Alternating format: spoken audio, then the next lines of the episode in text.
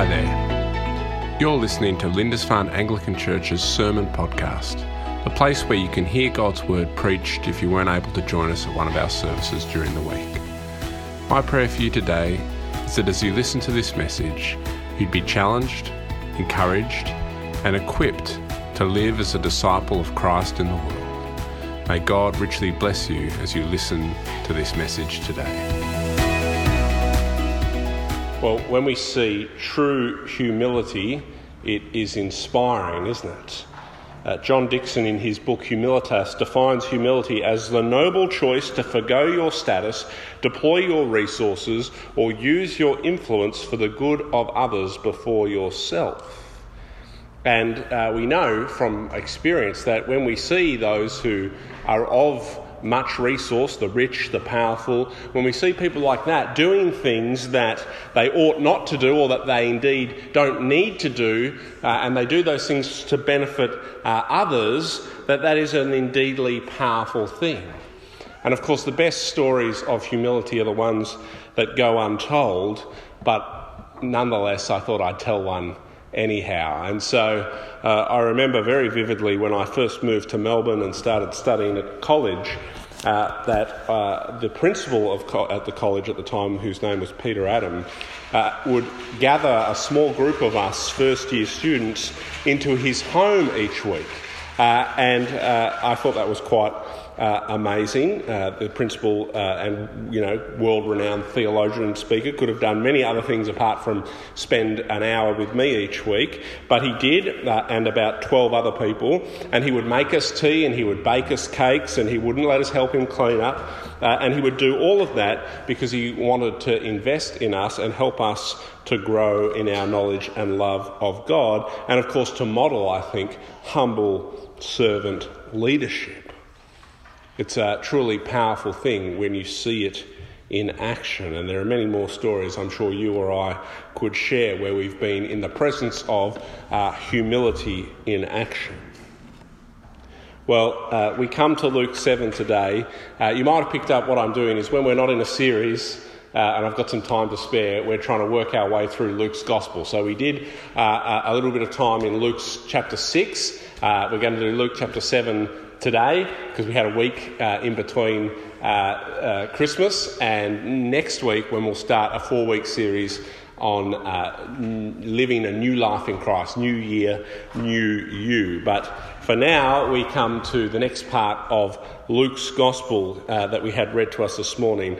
And you'll remember that it follows on from that sermon that Jesus preached in chapter 6 a sermon that was a call for us to have radical trust and uh, radical obedience to Him and radical reliance on Him so that we could live the kind of radically different life that Jesus calls us to where uh, we find ourselves uh, uh, supernaturally empowered by Him to do the kind of things He talks about, like uh, pulling the, not judging without pulling the speck out of our own eye first, or uh, turning the other cheek, or loving our enemies. These sorts of things that seem impossible to us become possible when we trust Him, obey Him, and He empowers us to do it. Well, this sermon that Jesus preached is followed by these two stories that we had in our reading today. Two stories that show us uh, the act of responding to Jesus in the centurion story with humble, uh, with, with humility, and then a story about God's powerful grace, which can transform us with the raising of the widow's son. So let's take a look at them and see what we can learn. First, we have the humble centurion uh, from verses 1 to 10 of chapter 7. We see in the opening verses when Jesus had finished saying all these things to the people who were listening, so he finished his sermon, he entered Capernaum, and there a centurion's servant, whom his master valued highly, was ill and about to die. The centurion heard of Jesus and sent some elders of the Jews to him, asking him to come and heal his servant. Now, a centurion uh, is, uh, as the name suggests, uh, a commander in the, in the Roman army who's in charge of 100 soldiers, hence the name centurion. Uh, and uh, this man, having been uh, in command of these soldiers, was a reasonably important person. He would have been a big deal in Capernaum, in charge of its security, perhaps even more. And the very fact that we see it first that he has care for his servant, so his servant is sick, and he's uh, concerned enough about this to uh, uh, uh, try and find some help for the servant, is an initial sign to us of the kind of man that this centurion is. He's, he, he very easily, couldn't he, have simply let the servant die and get another one. But that's not what he's chosen to do. He's chosen to do what he can uh, to try and help this servant. And so he hears that Jesus is in town. He knows uh, something of uh, who Jesus is and his uh, power to heal. And so he does something interesting, doesn't he? Uh, again, uh, uh, giving us an insight into the kind of man he is. he doesn't decide, well, I'm a centurion. I'll rock on down to Jesus and say, Oi, can you come and heal my servant, please? No. He goes to the Jewish elders in the town. Uh, the Roman centurion, probably not uh, a, Jew, a, Jew, so he goes to someone who is of the same kind of race as Jesus, and he says to them, Hey, can you do me a favour? Can you go and talk to that Jewish healer who I've heard about, and can you see if he'll uh, heal my servant? So he gets the Jewish elders to go and ask Jesus, and they go, and we read in verses 4 and 5 what they say. They come to Jesus, they pleaded earnestly with him, This man deserves to have you do this because he loves our nation and he has built our synagogue. As far as the Jewish elders are concerned, this man deserves help because he is a man who has proven his worth. He's done good deeds. He loves the people. He's a great leader. He's even provided money and help to build the synagogue. The elders get to Jesus and say, Can you please help this man, for he deserves it? And Jesus goes with them uh, and of course, as he's approaching the centurion's house, uh, the centurion's gone and got some more people uh, to go and uh, see Jesus a second time. And so, as Jesus is approaching, and he's not far from the house, we read in verse 6 uh, the friends who he sent say, Lord, don't trouble yourself, for I, for I do not deserve to have you come under my roof. That is why I did not even consider myself worthy to come to you, but say the word, and my servant will be healed. You see, here is a man who, by uh, rights, by the, by the Jewish elders' point of view, deserves it.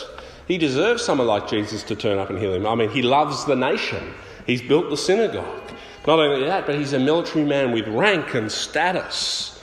And yet, here in the face of Jesus, he considers himself unworthy to have Jesus let come into his house, let alone come out himself and meet him in the street. And so, having uh, said to Jesus, uh, You are greater than me, I am not worthy, he gives uh, Jesus these words for, via uh, his friends in verse 8. I myself am a man under authority with soldiers under me. I tell this one, go, and he goes, and that one, come, and he comes. I say to my servant, do this, and he does it. And Jesus is amazed by what he sees. He's amazed at this humble faith. And so he says in verse 9, Jesus says, He was amazed at him, and he turned to the crowd following him and said, I tell you, I have not found such great faith as this even in Israel. This is humble faith when you're faced with the majesty of Jesus. And we've seen this kind of faith before in Luke's Gospel.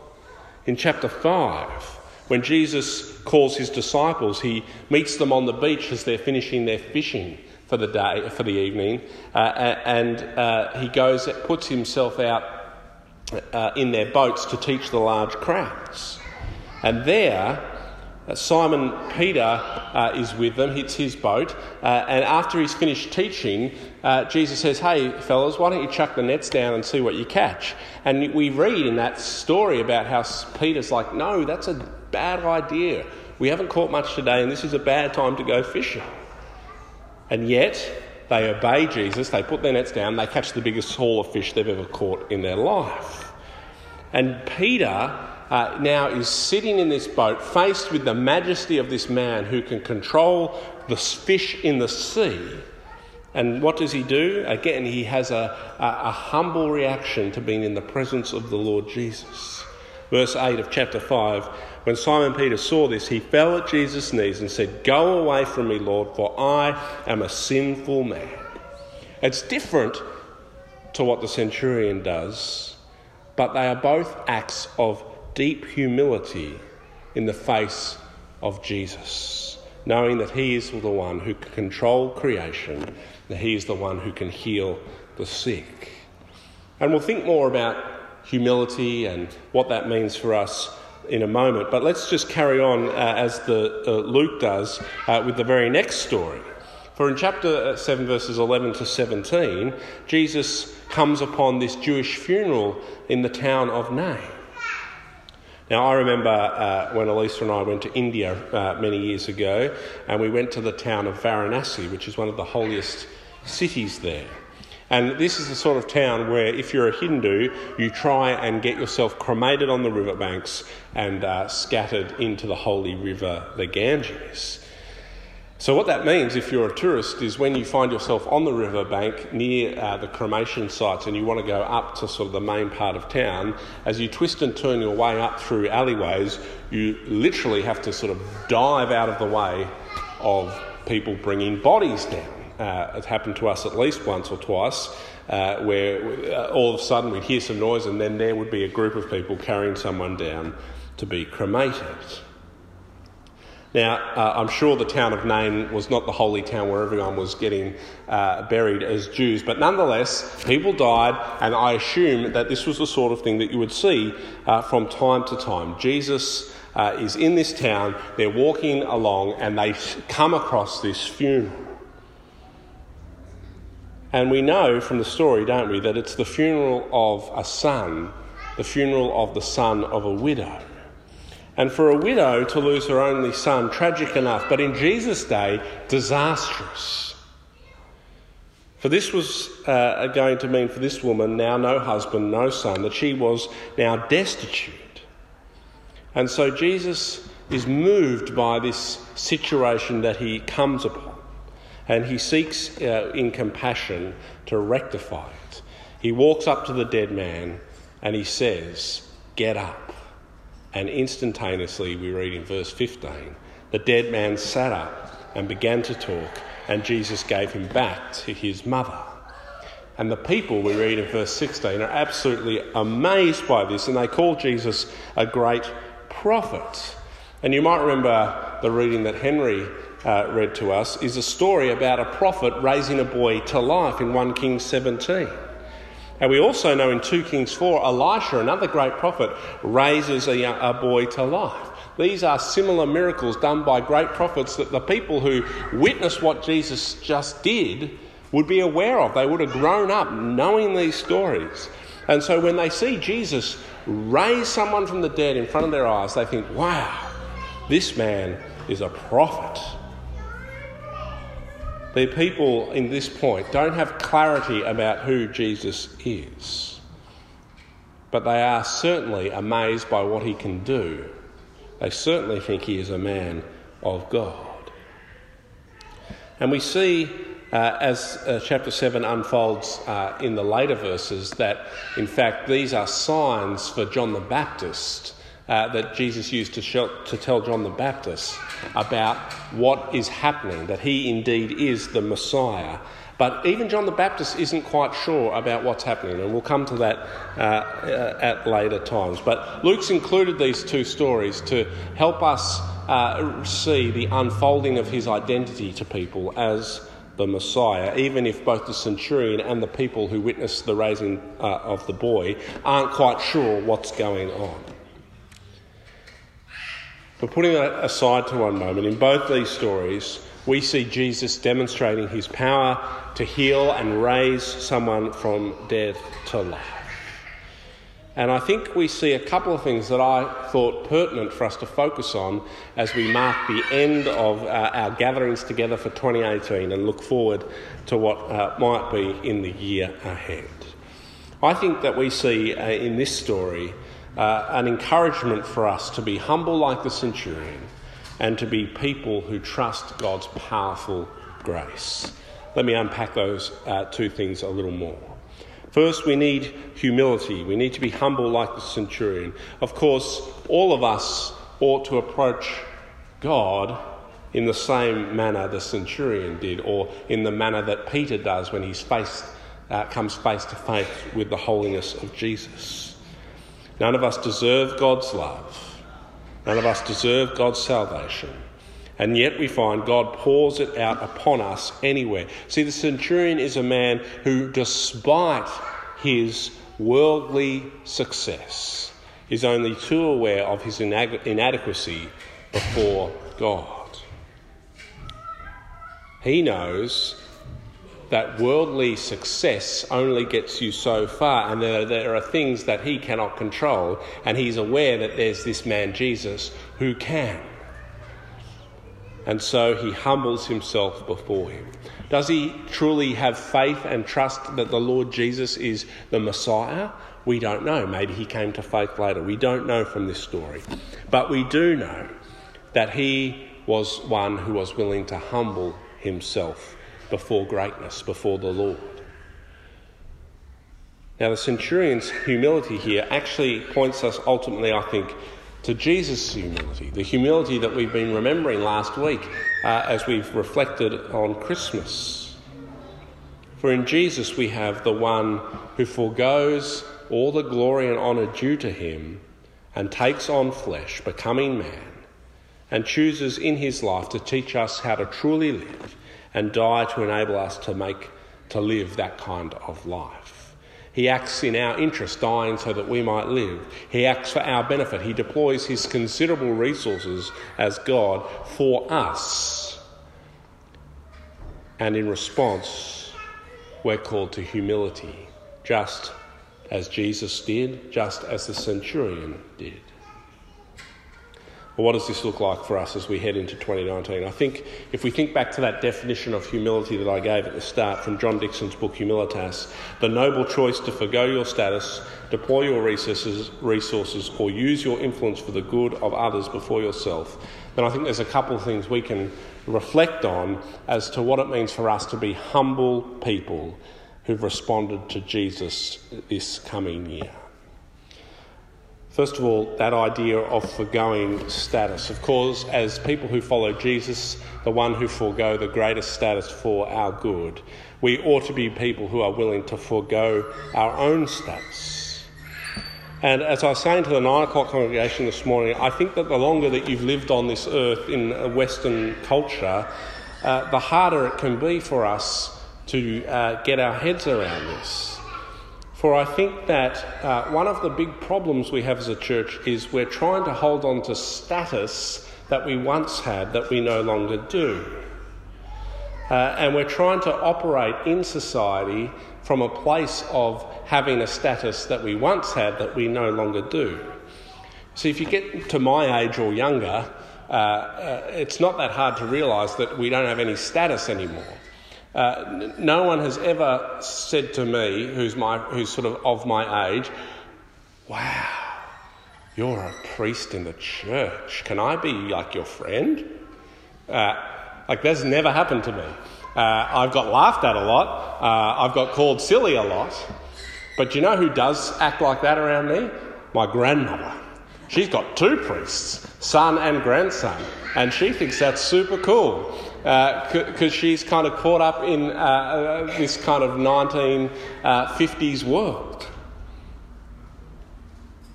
We don't have the kind of status we used to have. And when we try and hold on to status we no longer have, we look foolish. We are not being humble, for we should have foregone it when we had it. And we need to remember that in fact being without status is exactly what we're called to. Now, uh, this works, I think, as well for all of us, not just those of us who have positions in churches which once had status, but all of us. All of us have status. We all have status that we're afraid to get rid of. We all have status amongst our friends, amongst our families, uh, and that status is always at risk. Whenever we dare to stick our heads up and say something about Jesus, we risk losing face, losing status. And of course, if we're humble, if we're people of humble faith, then we need to be willing to do that. Because humble faith lets go of our status and chooses to trust that Jesus, who we read about in these stories, who can heal the sick and raise the dead, he can certainly look after you if your friends think you're a fool because you trust the Lord Jesus and you told them about it. He can certainly look after you if you're arrested and killed because you trust the Lord Jesus. Humble faith lets go of status and seeks to simply declare before all our simple trust in the Saviour of the world. I think the other thing that we have to remember too is that uh, it's very easy for us to communicate with arrogance because we know the truth. We do know the truth. Jesus died so that we can live. That's the truth. But of course, we live in a world where absolute claims to truth are seen as arrogant. And so we need to think about how we speak as people of humble faith who speak to a culture that sees truth claims as arrogant. We need to really work hard at entering into dialogue with people and uh, sharing our perspectives and our experiences of God at work in our life and pointing them to how those experiences show the truth of what God has done for us.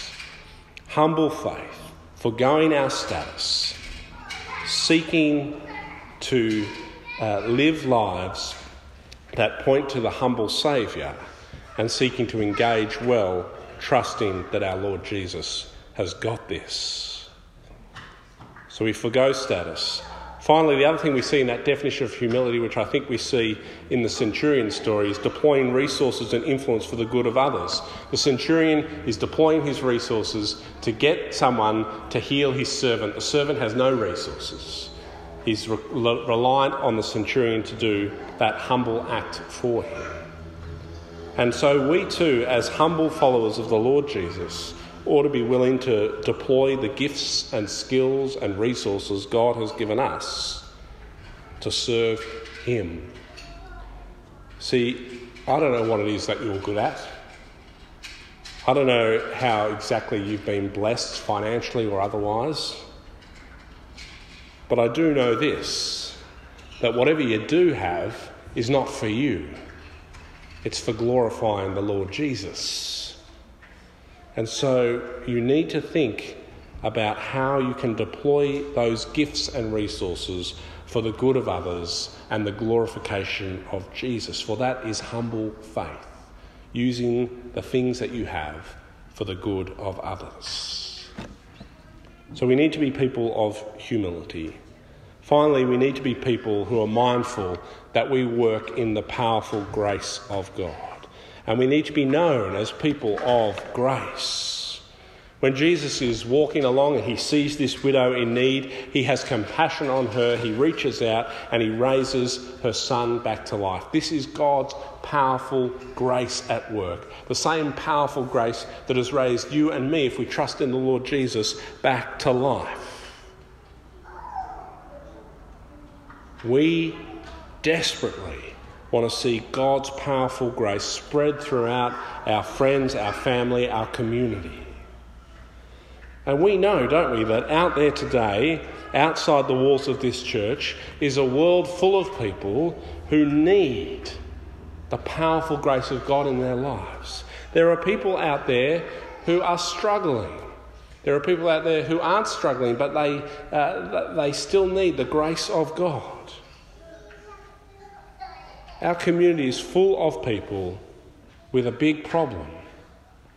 They are alienated from God and they are filling up their lives with all sorts of things that only God can satisfy. I take it that the widow didn't know that Jesus could help her, and yet, as she encounters the Lord Jesus, uh, as, as he sees her need uh, His powerful grace overwhelms her and her situation and gives her what she needs in that moment her son raised to life. We need to ask God to work powerfully in the lives of our community, and we need to be ready to see where and when He's going to go to work. God will work His powerful grace in the lives of our community. And He's calling us to humbly go and see what He's up to as He transforms lives and as He uses us as His instruments of transformation. Well, if Jesus can heal the sick, if Jesus can raise the dead, if Jesus can do all of those things, he can certainly radically transform your life and mine and the lives of those in the, in the parish of Lindisfarne. Without God, we can do none of what we hope in 2019.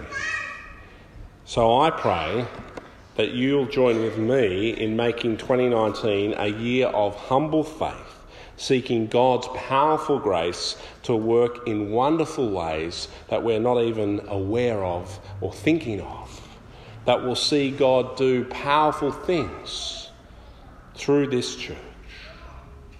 We know the truth that God loves each and every one of us, that He loves the people of Lindisfarne, and that He will pour out His powerful grace. And we need to simply submit ourselves humbly to Him and follow where He leads. Let's do that this coming year. Amen. Hey there. Thanks so much for listening to this message today. I hope you were encouraged by God as He spoke to you by His Holy Spirit. Please head to our website if you'd like more information about our church www.lindisfarneanglican.org.au or like us on Facebook by searching Lindisfarne Anglican. We are a church for Lindisfarne, making disciples of Jesus. God bless.